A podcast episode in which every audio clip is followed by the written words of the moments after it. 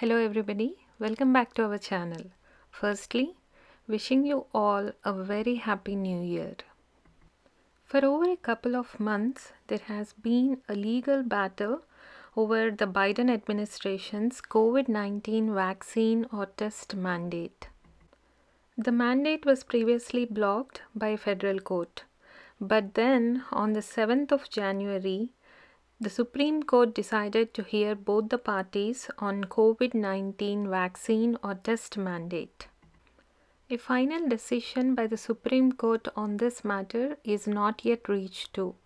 Yet, if a decision is made, it will impact about 80 million workers in the US. Ever since the Biden administration announced the vaccine mandate, there has been a strong pushback by the general public and some of the politicians, including some justices on Supreme Court. But are vaccine mandates very new to the United States?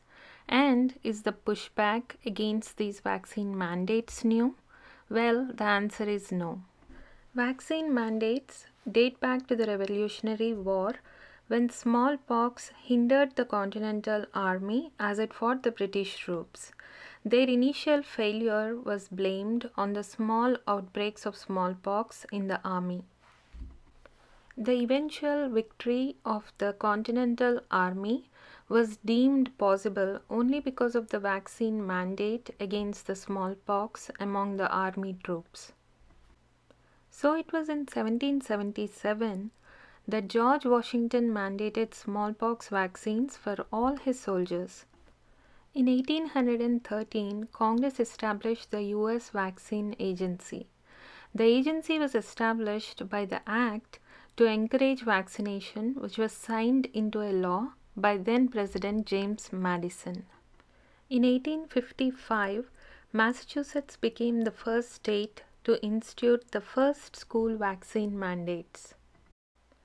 In 1904, a pastor by name Henning Jacobson refused the vaccination, saying he and his son had had bad reactions to earlier vaccines. He also refused to pay the fines levied by Massachusetts. The three year long battle of Jacobson against vaccine mandates only resulted in Supreme Court upholding the authority of states to enforce compulsory vaccination laws. Jacobson versus Massachusetts became a landmark case and was invoked in numerous other Supreme Court cases. In fact, this case has been a precedent case in justifying government's face mask and stay at home orders throughout the COVID 19 pandemic. Jacobson versus Massachusetts case also became a landmark case because the anti vaccine movement also mobilized after the Supreme Court's decision on this particular case. While Jacobson versus Massachusetts case was still going on, in the year 1902, Congress passed the Biologics Control Act. This law was passed in response to the tetanus outbreak in Camden, New Jersey and St. Louis caused by contaminated vaccines. This law created the Hygienic Laboratory of the United Public Health Services, which now we know as National Institute of Health or NIH. In yet another interesting case of Zucht versus King, in the year 1922, United States Supreme Court decided that unvaccinated students could be constitutionally excluded from attending schools in the district of San Antonio, Texas. In the year 1927, Jacobson versus Massachusetts was invoked again in Buck versus Bell case dealing with sterilization of those with intellectual disabilities. Vaccine mandates against smallpox started in the Revolutionary War. By the year 1977, a nationwide childhood immunization initiative has started. A 58 million federal program was run by then US Secretary of Health, Education and Welfare Joseph A. Jr. The goal of this program was to immunize 90% of the children in the United States by the October of 1979.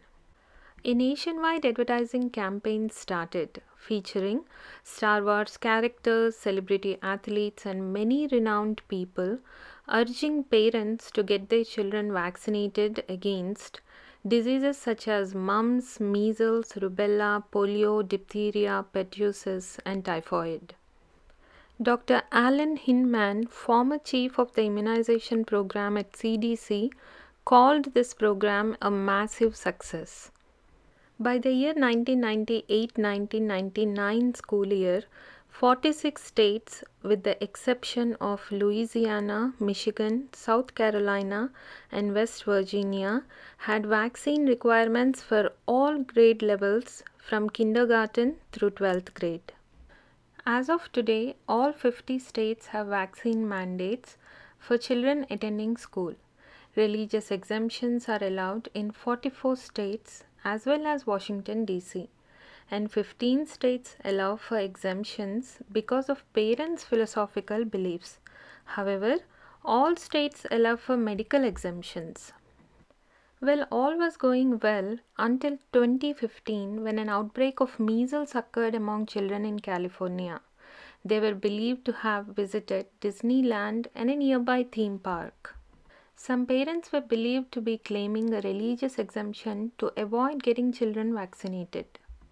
Since 2015, five more states eliminated vaccine exemptions in public schools Connecticut, Mississippi, Maine, New York, and West Virginia. Apart from the childhood vaccinations, New York City requires all workers in hospitals, nursing homes, and other healthcare facilities to be vaccinated against measles and rubella. Rhode Island requires childcare workers to be immunized against several childhood diseases and also to get annual flu shots. These are some interesting vaccine mandates till the year 2021. But in the year 2021, President Biden announced a sweeping COVID 19 vaccine mandate. The mandate includes vaccines for all federal workers, healthcare workers, and workers at companies with more than 100 employees. It could apply to more than 80 to 100 million Americans. I want to share a very quick update with you all. Today is January 13th, 2022 and right now the time is 4 pm Eastern Standard Time. My husband just sent me a text saying that Supreme Court blocked Biden administration's COVID requirements for workplaces, allows vaccine mandate for healthcare workers. I am sure this decision by the Supreme Court has brought some kind of relief to those who were against these vaccine mandates. Even without vaccine mandates, a lot of people are quitting their jobs, and it's called the big quit or the big resignation movement. The pandemic has affected not only big companies or the world economies, but also us as individuals. People want to explore, they don't want to be chained by the rules and regulations that come with companies or working for somebody. The expectations from the employees have changed. Stock prices are up, inflation is up, oil prices are up, and the dollar is going down. That's a lot of bad news. There's always light at the end of a dark tunnel. The data from various countries is suggesting that we are probably at the end of this pandemic. The latest variant Omicron is only causing milder symptoms compared to previous variants. I hope we all stay safe and see through this pandemic safely and with a positive mind.